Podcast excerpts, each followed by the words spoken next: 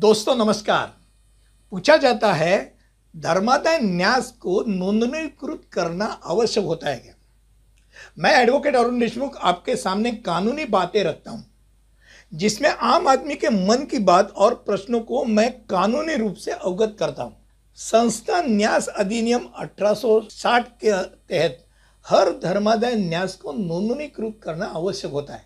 आप संस्था के वास्ते 1 रुपया भी अगर लिया तो उसका हिसाब लाना जरूरी होता है और उसका हिसाब लाना नियम के अनुसार करना पड़ता है।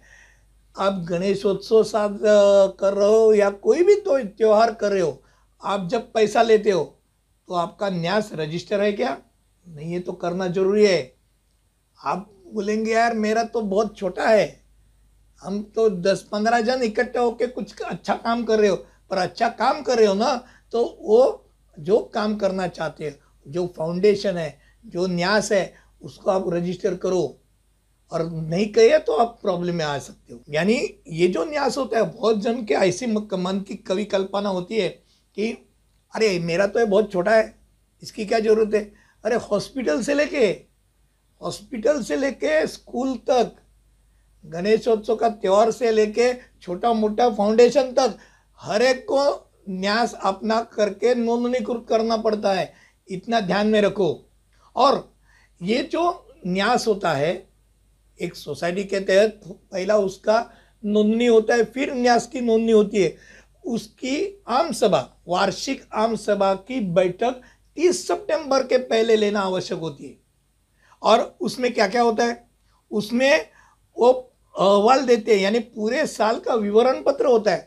आपने क्या क्या काम किया वो उसमें बताते हैं।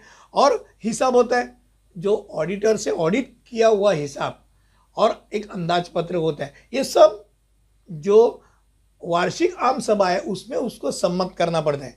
और बहुमत से हो या एक मत से हो, जो सम्मत की हो ये चीज़ है, वो लेके आपको धर्मादाय न्यास में उसको आजकल ऑनलाइन है वो जमा करना पड़ता है।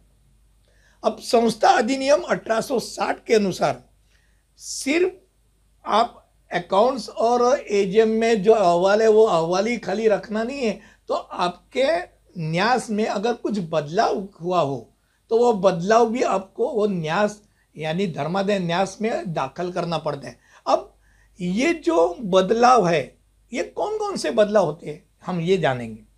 पहली बात, चुनाव के कारण हुए कार्यकारिणी में या पदाधिकारियों में हुआ बदल। वो अध्यक्ष और ट्रस्टी से लेके स्वीकृत तक कोई भी आदमी, ये सब ट्रस्टी है, इनमें जो चुनाव के कारण बदल हुआ है तो उनको उनका नाम धर्मादाय आयुक्त में जाना चाहिए। क्रमांक 2, अगर किसी ने इस्तीफा दिया अपने पद का, अपने कार्यकाल के पहले, उसने मुझे नहीं काम करना है, इस्तीफा दिया, और अगर कोई मर गया, ये दोनों के कारण वो पद खाली हो गया, वो खाली हुआ पद, उसकी जानकारी आपको धर्मादाय आयुक्त में देनी है।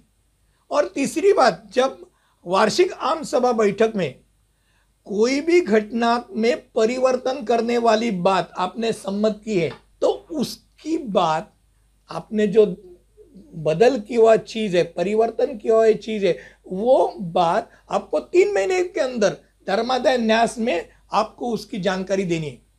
यानी कुछ भी बदला हो तो उसकी जानकारी देनी है, छोटी सी छोटी, और नोंदनी तो करनी ही करनी है। ये तो पहली बात है। जो आप पावती लाते हो, किसी से पैसा लेने के बाद पावती देते हो, वो पावती के ऊपर आपकी धर्मादाय न्यास की नोंदनी का क्रमांक रहना जरूरी होता है। और मुझे लगता है अगर ये बात ध्यान में नहीं है तो ये ध्यान में दीजिए और देखिए नोंदनीकृत है कि नहीं।